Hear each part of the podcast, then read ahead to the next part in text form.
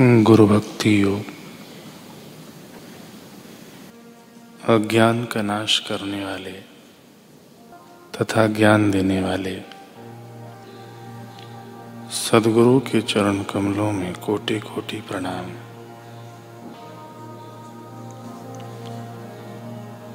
समदर्शी संत महात्मा और गुरु के सत्संग का एक भी मौका चूकना नहीं।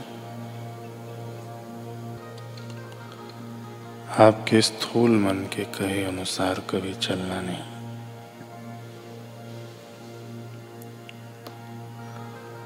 आपके गुरु के वचनों का अनुसरण करो। उच्च आत्माओं एवं गुरु के स्मरण मात्र से भौतिक मनुष्यों की नास्तिक वृत्तियों का नाश होता है। और अंतिम मुक्ति हेतु प्रयास करने के लिए उनको प्रेरणा मिलती है। तो फिर गुरु सेवा की महिमा का तो पूछना ही क्या?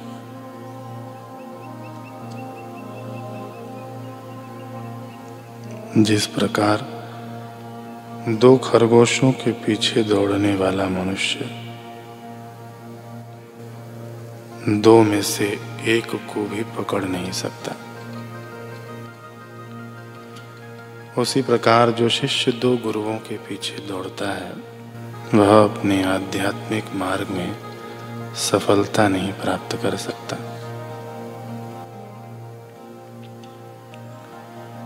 अहम भाव का नाश करने से शिष्यत्व की शुरुआत होती है।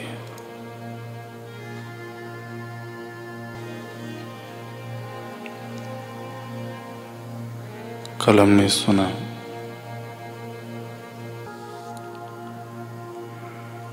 कि लोयण को बाबा ने सत्संग में आने की अनुमति दी। लोयण गई, संत सैलेंसी का सत्संग सुना। उसका हृदय ग्लानी से भर गया। पश्चाताप की आग ने पुरानी वासनाओं और पापों को झकझोर दिया। उसका हृदय अब धीरे धीरे भगवत प्रेम से, भगवत भक्ति से भर गया।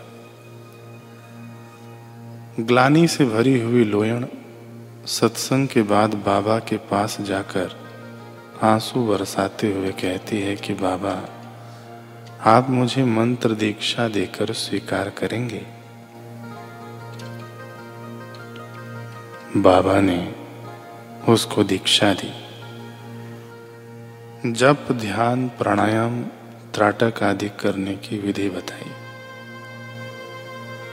और साथ में एक तानपुरा देते हुए कहा, ले, इसे बजा। आज से प्रभु के गीत गाना, आनंदित रहना।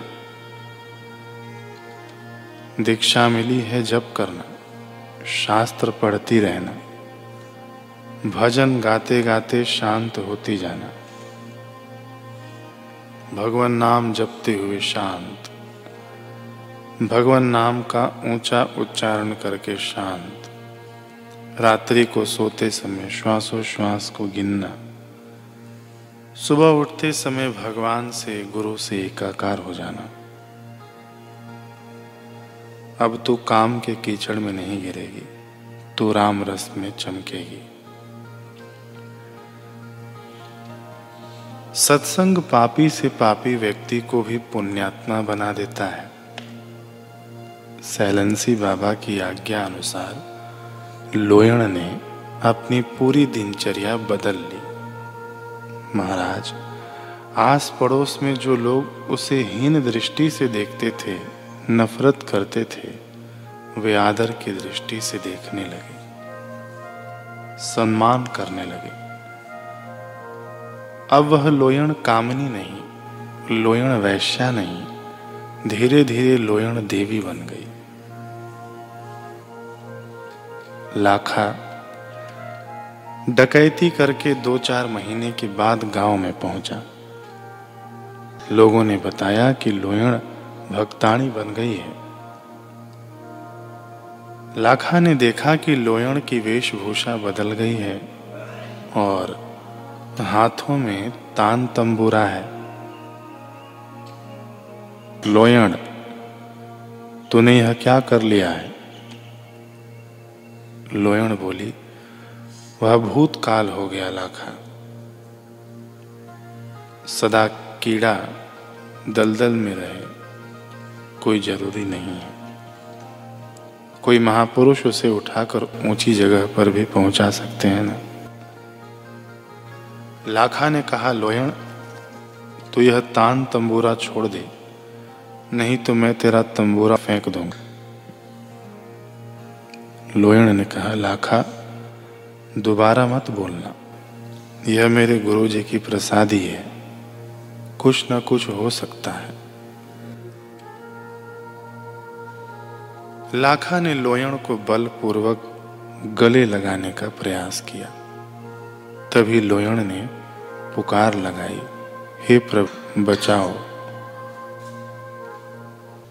लाखा के शरीर में एक बिजली सी दौड़ गई और वह मूर्छित तो होकर गिर पड़ा। जब वह मूर्छा से जगा तो देखा कि सारे शरीर में कोड़ फूट निकला है।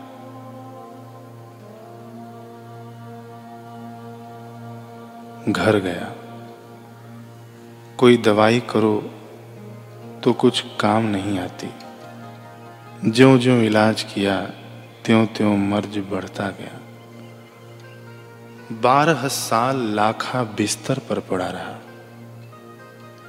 और लोयण, बारह साल की साधना में इतनी आगे बढ़ी कि पूरे सौराष्ट्र को लोयण देवी के भजनों ने तान तंबूरों ने डुलाना शुरू कर दिया। लोयण अब भोग्या नहीं, भगवान का प्रसाद बांटने वाली देवी हो गई। गुरु जी आए, लोयण की साधना में ऊंचाई देखकर उन्हें संतोष हुआ। उसने कहा, अपने गुरुदेव से बाबा मैं लाखा का भला चाहती हूँ। आप उसका भी मंगल कर सकते हो ना? बाबा बोले हाँ लोयण अब उसके कर्म कट गए हैं। चलो, हम चलते हैं लाखा के घर। लोयण बाबा के साथ लाखा के घर गई। लाखा कोढ़ की बीमारी से रिबा रहा था। मूर्छित सा पड़ा था। लोयण ने कहा, लाखा, मैं लोयण आई हूँ। लोयण का नाम सुनते ही मानो उसके प्राणों में नई चेतना का संचार हो गया। उसने आँखें खोली। आँखों में अब वह काम विकार नहीं था पश्चाताप के आँसू बह रहे थे। वह हाथ जोड़कर बोला लोयन तू मुझे माफ़ कर दे। तू धरती की देवी प्रभु का प्रेमा अवतार है लोयण बोली, लाखा, मेरे गुरुदेव आए लाखा ने हाथ जोड़कर बाबा को प्रणाम किया और बोला, बाबा, लोयण को आपने दिव्य देवी बना दिया। अब मुझ पापी पर भी दया करो। बाबा, लोयण को आपने जो मंत्र दीक्षा का दान दिया, वह मुझे भी दे दो। मेरे पाप का दंड मुझे मिल गया।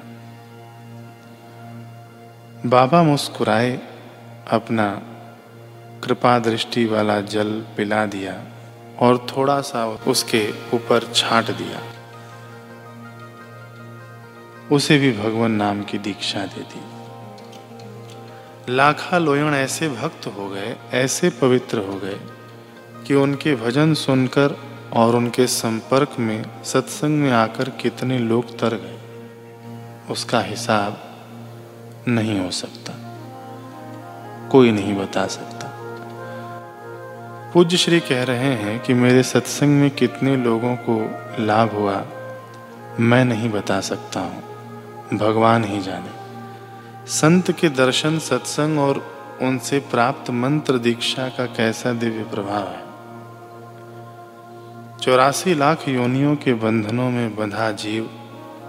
यह मिले तो सुखी, वह मिले तो सुखी, यह भोगों तो सुखी। ऐसा सोचते सोचते सुखी होने के चक्कर में दुख, पीड़ा, वासना, विकार में ही मर जाता है।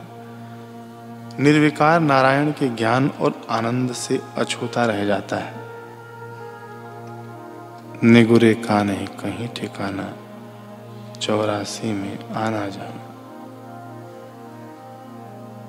तो केवल सदगुरु ही तारनहार हैं, जो जीव को चौरासी लाख योनियों के बंधनों से मुक्त कराते हैं।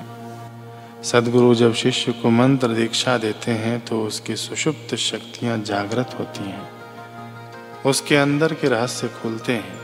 नाम कमाई कर वह भव सागर से पार हो जाता है। स्वयं सुख स्वरूप हो जाता है। फिर उसका पुनर्जन्म नहीं होता।